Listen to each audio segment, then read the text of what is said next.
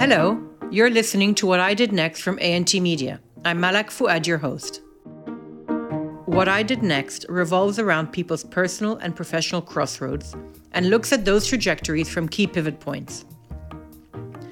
My guests are multilingual, multicultural, with roots in the Middle East. They're engaged, curious, and passionate about knowledge and strive to make a difference in the world. On today's episode, I chat with Lebanese designer Nada Debs. Nada specializes in product and furniture design and works across complementary disciplines like craft, fashion, and interiors. She is of Syrian Lebanese descent and comes from a family of merchants who established themselves in Japan in the early 20th century, like modern day Silk Road traders. Her work is infused with imagery from the Far East, and her own aesthetic and taste is one of minimalism and moderation. The less is more approach to living. With a passion for craftsmanship, Nada has made it her mission to find innovative ways to keep alive the Levantine traditions of woodwork making. Her meticulous attention to detail allows traditional craft techniques to be showcased in modern products that reflect the way we live today. Nada Debs Studio has collaborated with a broad spectrum of brands, from luxury names such as Fratelli Rossetti, Louis Vuitton, and Porsche, to more accessible brands such as IKEA and Converse. We discuss the many twists and turns in Nada's life and the journey she took to become a bespoke luxury Middle East brand. We begin today with the books, music, and film that inform Nada's cultural world and give us a glimpse into what moves her. Some of her answers surprise me, but highlight the immense and deep influence that Japan holds over her. Okay, so we'll start with film. So, what I really love, like on top of my head, is a film called uh, In the Mood for Love by Wong Kar Wai. I don't know if you know it. It's a Hong Kong film. And uh, I guess it's because I grew up in, in Asia and Japan. And so for me, uh, you know, having that Asian culture, it's very uh, um, attractive for me. So it's a very cool film. If anyone has uh, not seen it, so it's a film that takes place in Hong Kong in 1962, which is the year I was born. And what's really interesting about it is that um, you can see the film many times and see different aspects of it. So in one time, you know, it's this beautiful Chinese woman wearing beautiful Chinese dress, but each time, every scene, she has a different dress on. So you can just look at fashion, or you can look at interiors that you know there's this really beautiful mood of china and, i mean hong kong and in the 60s. And, and the story itself is amazing. It's about two couples, uh, two people, one male, one female, who are in a uh, kind of uh, hotel um, well, in the 60s. And the um, man, his wife is not with him, and the woman, his, her husband is not with her, but it seems like they are having an affair somewhere else. And they find that out. Uh, oh the, the, you mean the other couple the, the husband and yeah. wife who are not there? They're not there. Oh how interesting. Yeah, and they're having a, oh wow that is interesting. in japan. So it's really cool. How interesting. Yeah. And what language is it in? It's in chinese but then uh, you know yeah it's a foreign film Subtitles. I, I love yeah. foreign films yeah yeah yeah. And then the other interesting. I look, I'm going to look it up. Look it up. It's quite cool. And then the rest is like really anime. I mean, I'm very obsessed with Japanese anime. Can you explain what anime is for people who don't know? Yeah, so it's basically cartoons. You know, it's Japanese uh, uh, cartoons. But what's really interesting about anime is when you really study what they're about, most of the stories are spiritual stories. So they could be made for young children, but even a grown up would understand there's a spiritual message behind it. And then oftentimes it's about, um, you know, feminine heroines. You know, it's funny because in Japan it's quite a patriarchal so community, you know, society. So for the woman to be a heroine, you know, she's the one who is the winner or beats, you know, beats this or that that's very cool. And then the third thing that is really strong is it's about fantasy. So anything you cannot do in this earth, you can have it in anime. And I think the Japanese have pushed their boundaries, you know, to see how far they can go in their creativity and fantasy. And I think today the youth is obsessed with anime. And I see young people here in Beirut who just want to travel to Japan you know, just to watch uh, anime and reach, uh, go to that culture because behind what you see is like this world of fantasy. And I think today people that's what they want you know they they're into virtual worlds and there's a huge escapism element to it i think right? so i think so this definitely Yeah, with yeah. japanese society i think that's how it started because you know it's so controlled everything is so controlled yeah interesting and what about books? Are you a reader nada? So i'm not a big reader because i need so much uh, attention and quiet time around me. And i'm very much of the person that's always creating things in my head. So every time i read you know i, I go off on tangents in my mind. But if i were to say what is like you know some distinct books i right now i've been very much the last few years into like a lot of spiritual books. So the new earth or untethered soul things like that. These you know they Mm. take you to this other dimension. I think we have you know i've been i think i would diagnose myself as a hypersensitive human being. So i've always been in touch with my intuition. And i think that now through these readings i'm starting to understand that there's more than what we see It's a very interesting um, area of study, actually, because it's infinite. And you have so many ways that you can approach it as well. yeah And I think everyone everyone can get some benefit from it. For sure, I think so, and I think that's the future. So, other than that, like normally normal books, I, what I do is whenever whenever I travel, I always read the book from an author from that country. Oh, really? Yeah, when I went to India, I read The White Tiger, for example, or The God of Small Things. You know, um, Yes. that's one of my favorite books, actually, The God of Small Things. That's a very nice way, actually, of of um, of doing your research about a country. Actually, yeah, because you get immersed in that culture and you start understanding. because a, a travel guide will never give you that that uh, nuance. Yeah. yeah. so that's absolutely. that's kind of the way I read. Yeah. That's a that's a really interesting way of doing it. I'm going to try that. Um, I I'm desperate to visit Japan. Um, I think I'm going to try your technique of reading um, uh, a book by a Japanese author. I think. I, I can recommend I'll- you some books. I will. It's amazing. Thank Yeah. you. Yeah. I will do that. So, what about music, Nada? Does that play a part in your everyday life? Yes, and to the point where I'm now uh, trying. I have a very bad voice, and I'm trying music uh, singing lessons today. I, Are you? I feel like every year I make a kind of like resolution, like what kind of year it's going to be. And this year I decided it's going to be a, a year a year of vibrations, sound, and music. And uh, so I like house music. You know, I'm not that young. Do you? I I would never have guessed that. I love house music. I love the way they layer things. Uh, and I love a lot of spiritual music, you know, these repetitive mantras. They calm me down. And uh, yeah, I mean, they take me to another place, you know, and I love that Yeah. idea. But yeah, house music, I, I actually like that a lot. yeah. And and tell me, did the did your idea of learning to do to get more involved in music this year is that a is that a reaction to the pandemic or is that something that you've wanted to do for a while?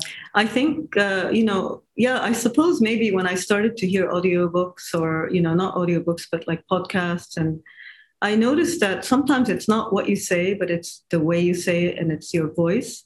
And I think voice plays a big part in sending out a good message.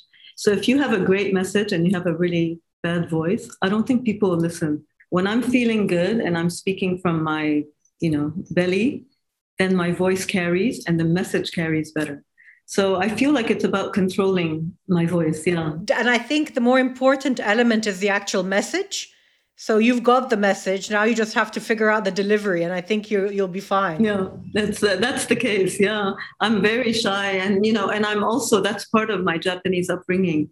You know, I had like I would say my parents are Lebanese Syrian, so we have a very as upbringing wise, it's a bit there's a strong Syrian approach, and which is a lot of understatedness and you know being Yes. like uh, reserved. Less is more. Less is more, and Yeah. in Japan it's the same. So you know, it's so hard for me to speak out. I'm very, very quiet and reserved. I prefer to listen than to talk. And now I'm put in a position, life put me in a position where I'm supposed to speak and and express, and I do have messages to give out. So I have to, you know, work on it. So I know that you were born in Le- in Lebanon, but that you you grew up and you spent all of your childhood in Japan. But what I'd like to start off with, before you we talk about the the duality of identity, which I think we're going to go into quite a bit, and the concept of the other and so on, is what was it? What is it? Because it's clearly having a huge influence on you. It's it's constantly a place of inspiration for you. What is it about Japan that's so magical for you? Mm, I would say uh, because I was a quiet child, you know, and uh, very much of an introvert you know i was like very much of an observer and i think the japanese in general are are introverts too. They don't speak it's more about what you don't say that counts it's not what you say that counts. And so this aspect of just you know feeling it's more about feeling rather than uh, saying or talking. And so there's something magical and spiritual about that. I think it's just that they live their spirituality in everyday life the japanese you know like so uh, even the way they eat you know you have to eat with mindfully. Uh, you don't have to talk much when you're like they can sit together two people without saying much to each other. And they're fine with it. You know in our part of the world we would not be fine. We need to fill it fill, no, fill we need spaces. to be loud and noisy. Completely.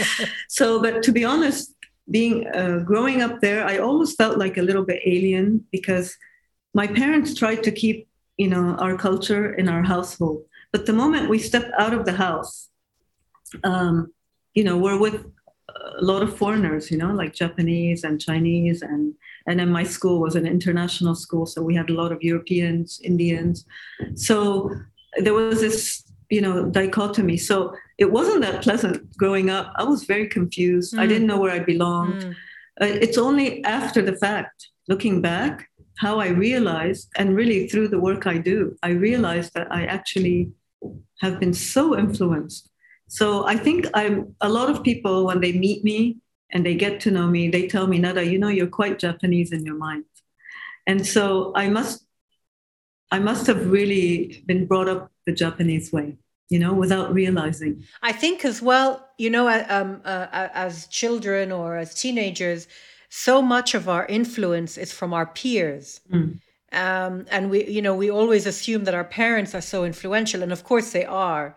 But I think the peers and the and your environment and and you, what you're exposed to and what you're interacting with has such a massive influence on you on on your on your way of thinking and it's it seems to be with you that that's really rubbed off so what was really uh, important uh, like was a search for me was that i just always felt that you know i didn't understand why there were so many differences between people you know like why does this person hate this person? Why and it was always something that really bugged me. I was like there must be something in common with everybody you know like and i would i would just observe and find ways of seeing common common elements between people. And uh, you know i really just found that out like 20 years ago when i started making furniture because i'm like always i thought that we had to always make a choice you know? Like uh, i had to be either an arab or a japanese but i couldn't be both. I didn't know that there was an option of being both. Yeah. But i think you only come to that realization with a lot of time. Probably. Um, you know i think everyone has that moment of massive confusion where you try and be one or the other and then you realize actually you can be both and you and maybe in in japan you're more lebanese and in lebanon you're more japanese. True yeah. You know you're you're always more of the other in the other place. That's so true that's it's so strange. true yeah. It's strange.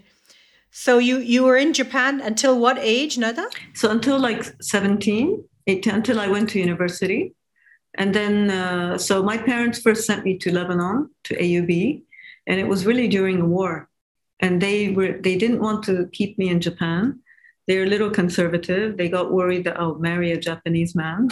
and then, yeah, they didn't want me to go to America because, you know, America is all about sex and drugs. so I ended up, they're like, all the stereotypes. Yeah. And then they're like, okay, go back to Beirut. Maybe you'll meet a husband or something, you know? So you were, you were at AUB and, and you, you did meet a husband at AUB in the end? I did meet a husband at the end. So I, chose I chose the one person that they would probably rebel uh, against the most. I was. Oh, rebelling. really? How I funny! Was, I was rebelling. I think you know. I didn't want to go to Beirut. I I really did not relate to the Arab world. So I was completely yeah. Like um, I didn't have a good image of the Arab world.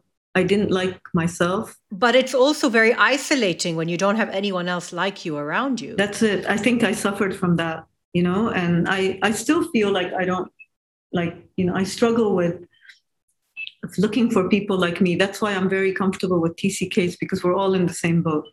We're all like confused, you know, like we don't know who we yeah, are. Yeah, yeah. yeah. And uh, we pride our. Now it's we learned. I learned that it's an asset, but as a child, when you grow up, it's it's very um, it hurt, it's a hurtful thing, you know, for a child. Mm. So in a way, I had to accept that I was in Lebanon in AUB, but it turned out to be a real blessing in disguise because it was so fun.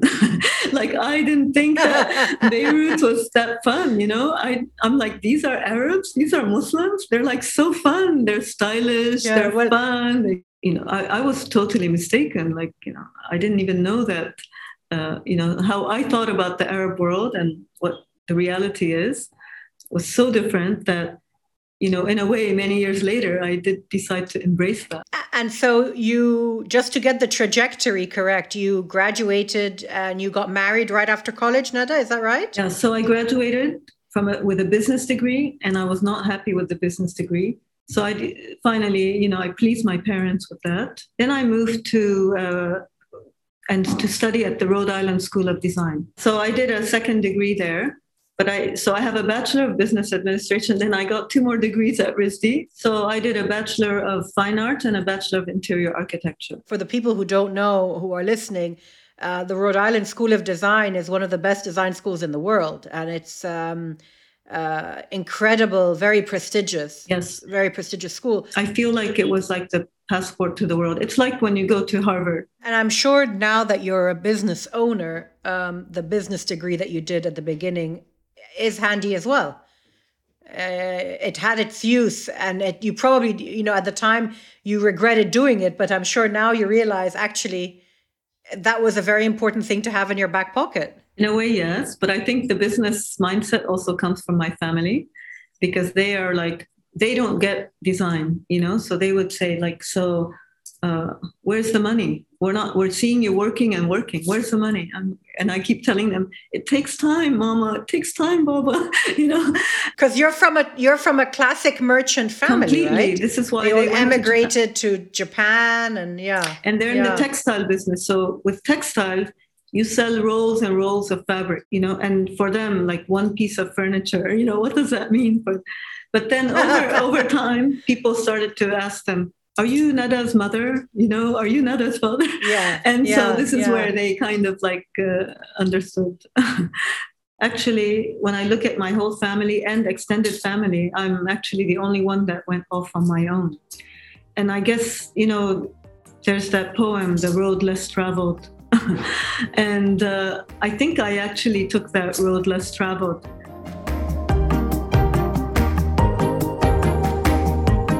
So after RISD, you were uh, you stayed in the U.S. a bit. Yeah, I stayed in the U.S. So my ex-husband went on to study at Cornell to do his PhD at the Cornell University. So Ithaca, you know, it's a very progressive place, you know, and um, uh, you know, it's really the little apple. You had there the farmers market and there was this real spiritual movement also going on there and and then i thought if i stay too long in america maybe you know I'll lose track of my identity. So I told Mike, so I think maybe we should move to London. And his parents lived there. So I thought at least they maybe I can see, you know, get together with an Arab community who speak English.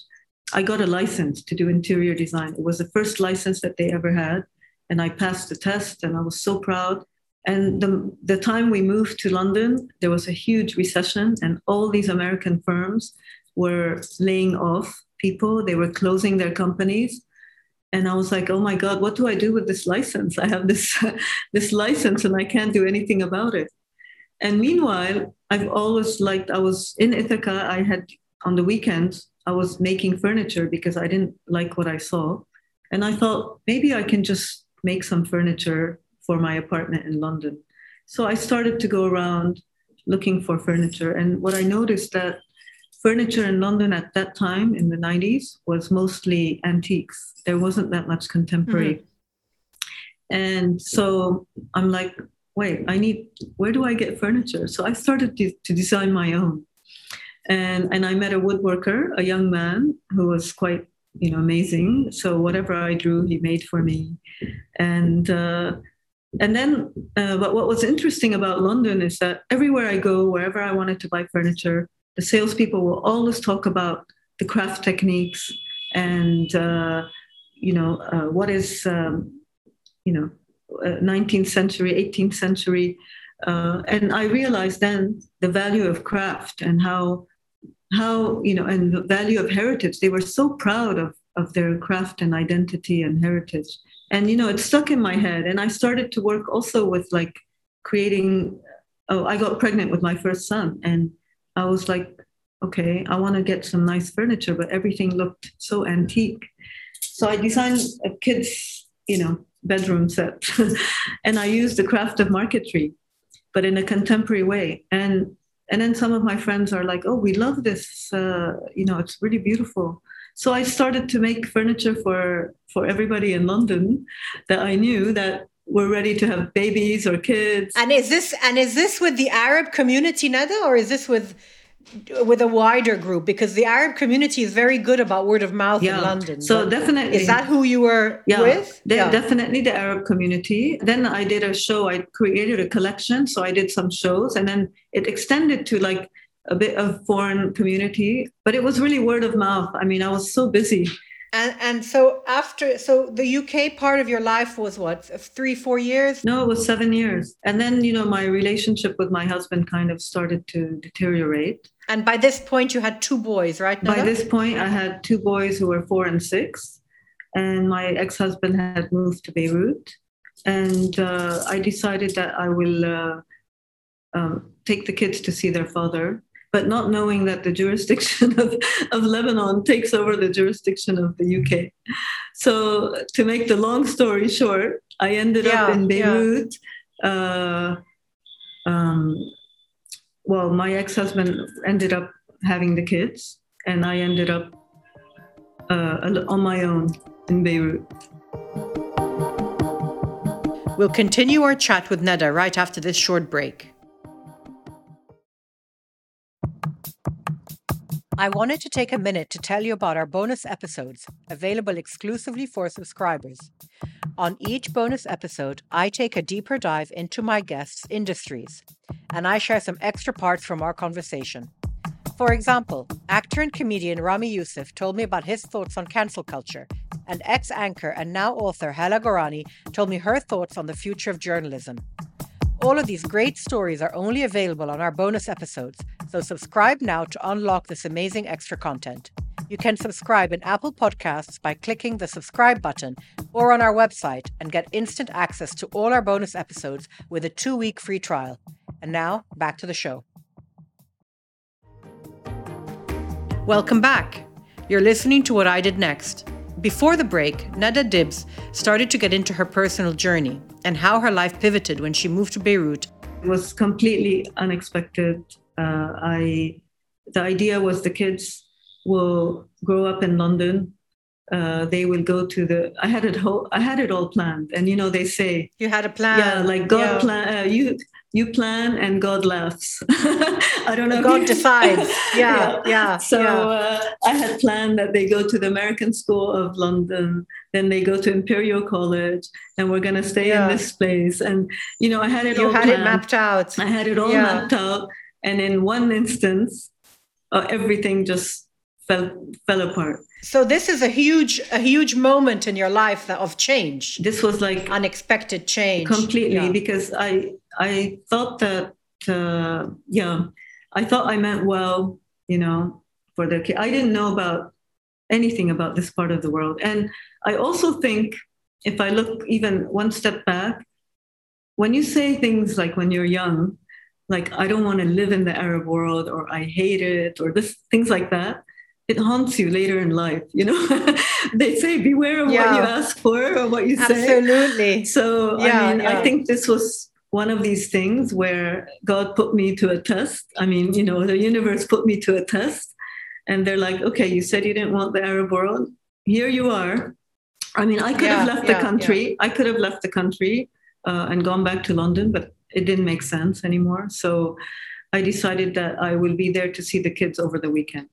But it was a big, big, big shock because um, when you're once you become a mother, I think you can't take that away. I mean, it's like these kids go through your body, so you know, like there's a connection, and so the connection was cut, and yeah, and this uh, like I underestimated motherhood. Like today, I realize how important it is.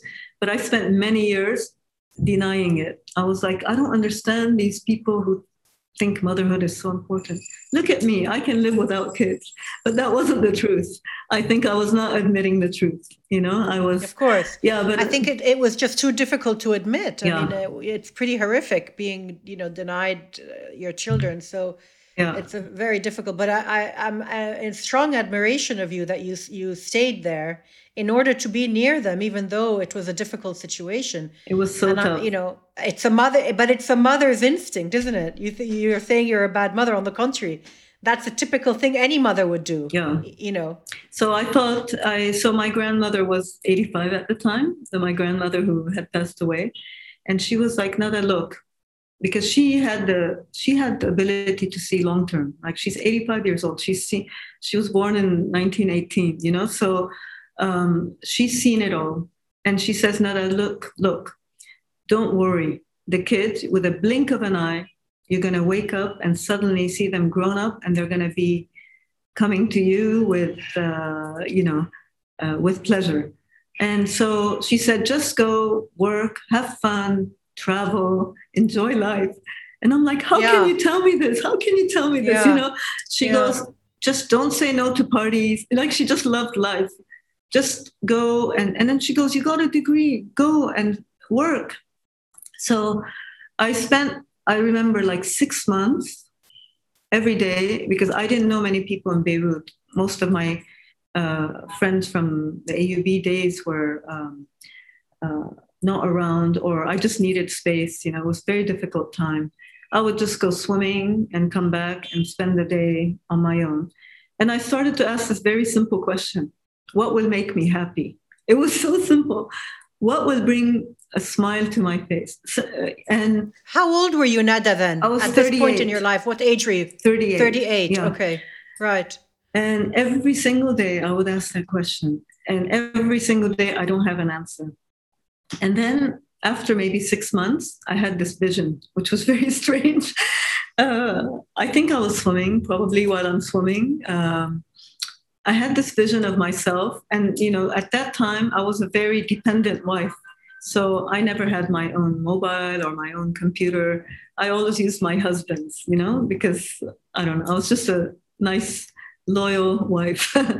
and uh, uh, so I remember in this vision, I saw myself with a computer, a laptop, flying to Paris, and I was showing a client a design.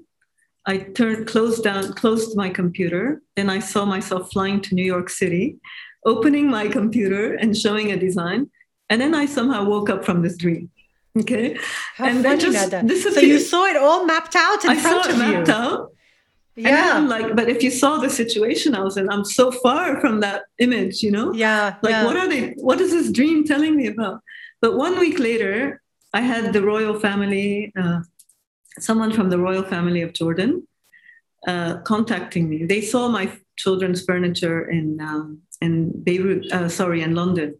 It was Princess Ghida Salam. I don't know if you know her, Ghida Talal. Mm-hmm. And she told me, you know, Nada, when I get pregnant, I'm going to contact you. And uh, lo and behold, she did.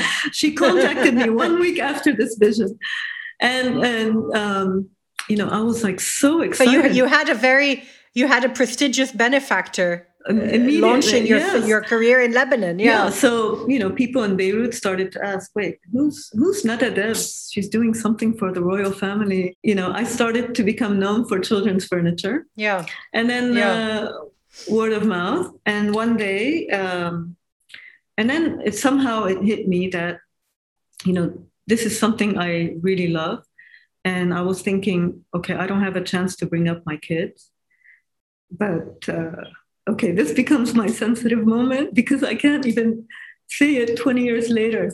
But you know, this is a time where I say, if I can't bring up the kids, maybe I can use my time for something, you know, they can be proud of. Like I didn't waste my time.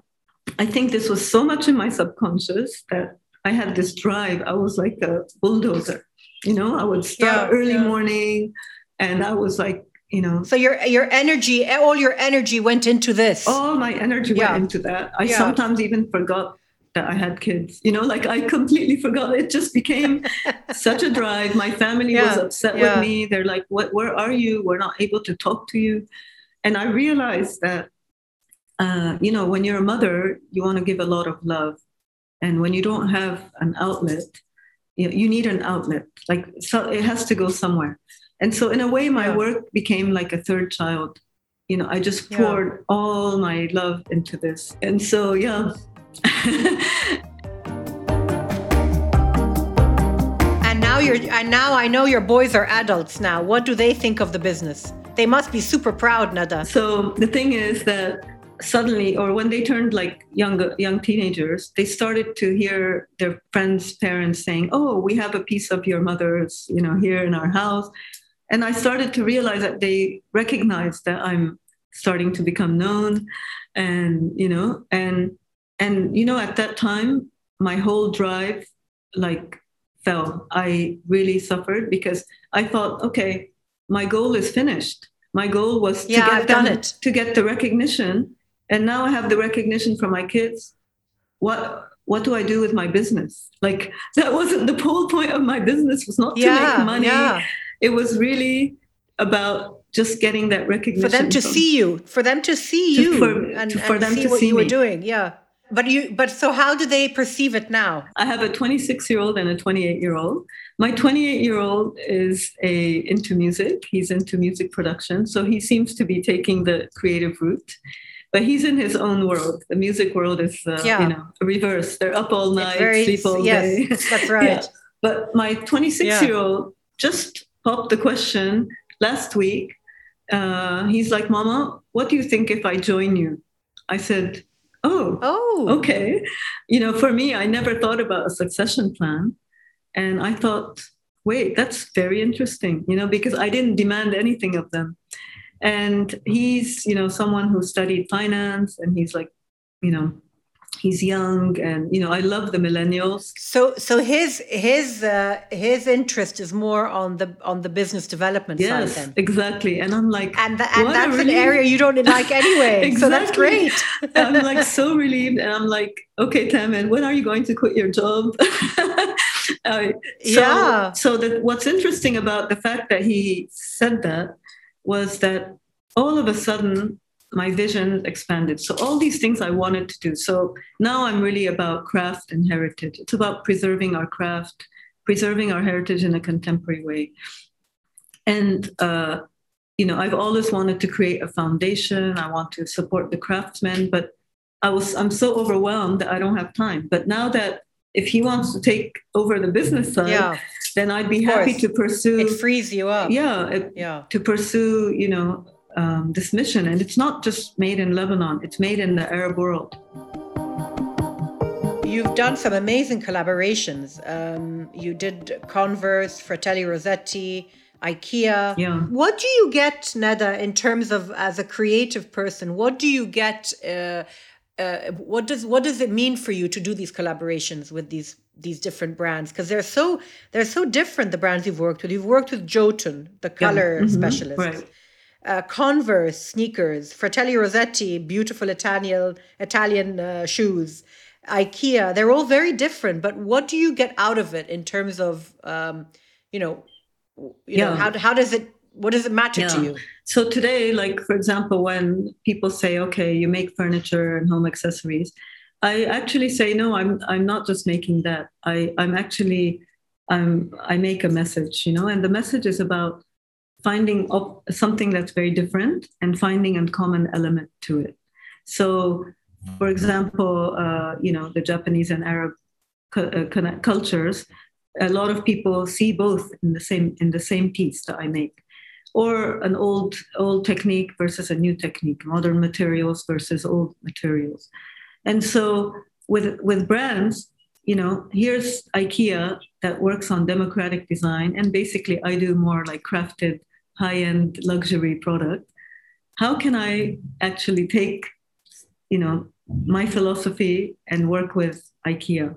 So this challenge of of, of uh, bringing opposites or something so different and finding a common element is something that I I love to do. And and that's that's what I like about what my work. It's not really about making furniture it's it's more about sending that message out so the more collaborations I do the more um, uh, I'm challenged It's a, in a way, Nada, it's another take on the duality of identity that we talked about earlier. I think so yes Rather than look at the the difference of you know cultures, you're actually just bringing together different corporate cultures in a way and seeing how they can mesh. yes right. yeah that's it I remember you telling me, going back to the IKEA story, or you maybe I read it somewhere, that you had actually contacted IKEA when you were much younger yes as well. yeah when I moved to Beirut And then this time around, yeah, and then you ended up collaborating with them as an established uh,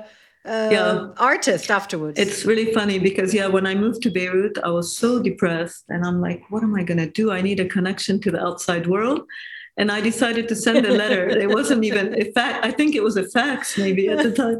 I sent a typewritten letter to uh, Yeah. IKEA, and I said, you know, I'm interested in um, in being your agent for the Lebanon for Lebanon. And they were politely they sent a letter back, and I still have that letter saying, unfortunately, someone else has taken over the agency for the country. But I still have this letter, and funnily, You funnily, yeah, uh, it was so interesting that I I did this project with them. It's really yeah, yeah. And you told them about this original Yeah, uh, approach that you had made. Yeah, yeah. yeah. I love these sorts of stories. I, I wanted to ask you um, your thoughts on what's happening with um, the hereditary craftsmanship of the region and the um, the devastation in Syria. Um, how has that impacted your industry? Um, uh, do are is there a new breed, a new generation of craftsmen? uh, like there have been for hundreds of years that have passed from generation to generation. You you're dealing with this on a day to day basis uh, with your work. Do you feel that there is um, that there is still this industry um, or this uh, cottage industry, if you like?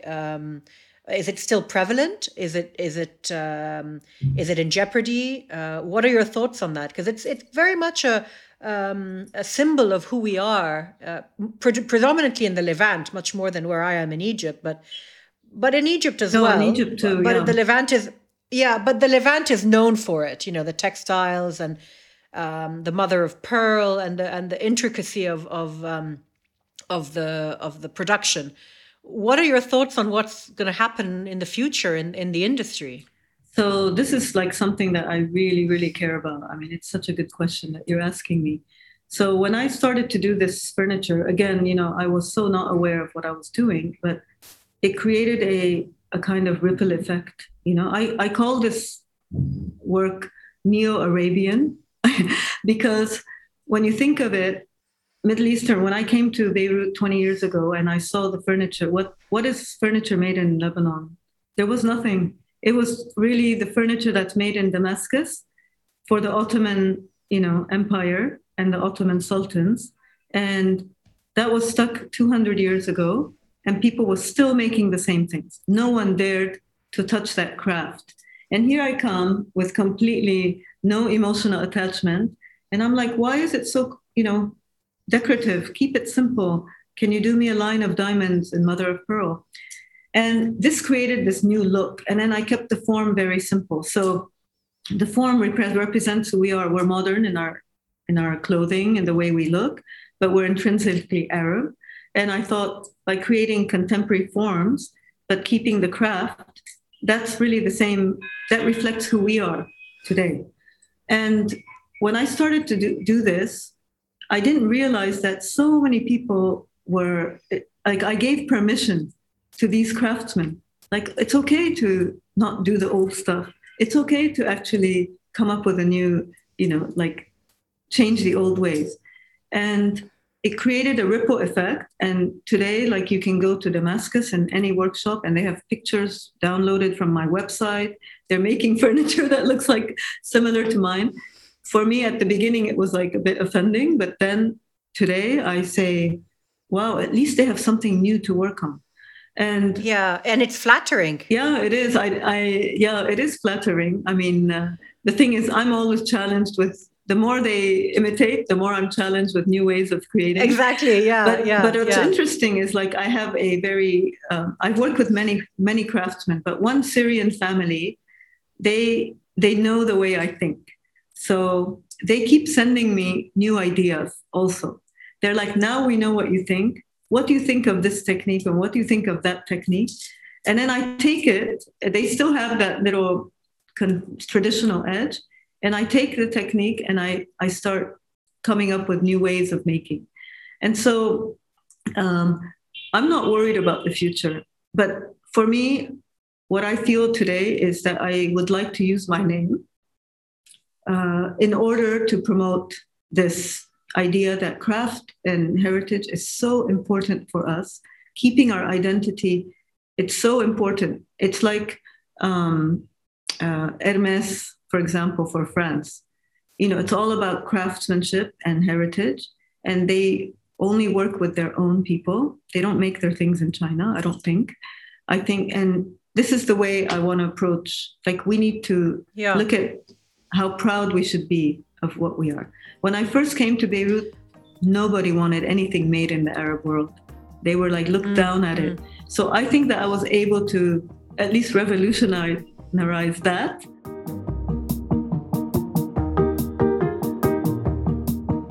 So Nada, let's move on uh, to the um, to your fantasy dinner party. Oh my god! Who would you include around your dinner table? So this is a it's a fun one. It's, it's not. It's, don't don't overthink it. It's fun, and I went through so many cycles of different people because the thing with me is that I um, I really like everybody, and I don't differentiate between like famous people and not famous people, etc. So I, I really suffered from from this uh, question. Uh, I had like a big birthday party when I turned 50, and I had about 450 people because I couldn't decide on wow. who to invite. and uh, you know, so it was more about the groups of people. So yeah. one of the dinners I would say, without naming specifics, is like I would always like to have a musician, and always like to have an artist and a designer and a cook uh, and an architect and one spiritual person. So it doesn't matter who, you know, because this combination of creativity would, you know, bring out really great conversations. But if, yeah, yeah, if yeah. I were to add uh, somebody, I would add like my grandmother who, who passed away in November at the age of 102. And to me, mashallah. Yeah, she was amazing because even at that age, she really pushed independence. And, uh, you know, I was married, I'm divorced, but then she's like, you know, Nada, don't bother to get remarried. Enjoy your independence. you know, she was so independent. Absolutely. Yeah. And she's like, you know, and for and for that generation to to think that way is very unusual. Yeah. So I really like she's great. She she had friends at you know the age of seven, you know, so uh so she's Amazing. great. But another another dinner, if I were to have another dinner, because I can't stick to one dinner, uh, would be really uh, a dinner for people who have traveled to completely different cultures, like uh, you know the people who crossed the Silk Route, you know, who went to Shanghai hundred years ago, like like my family members. Um, you know what? You know, I was like so curious. How was it like entering like even my father, you know, he was in Japan at the age of 23. He doesn't speak the language. He doesn't know anything about this alien culture.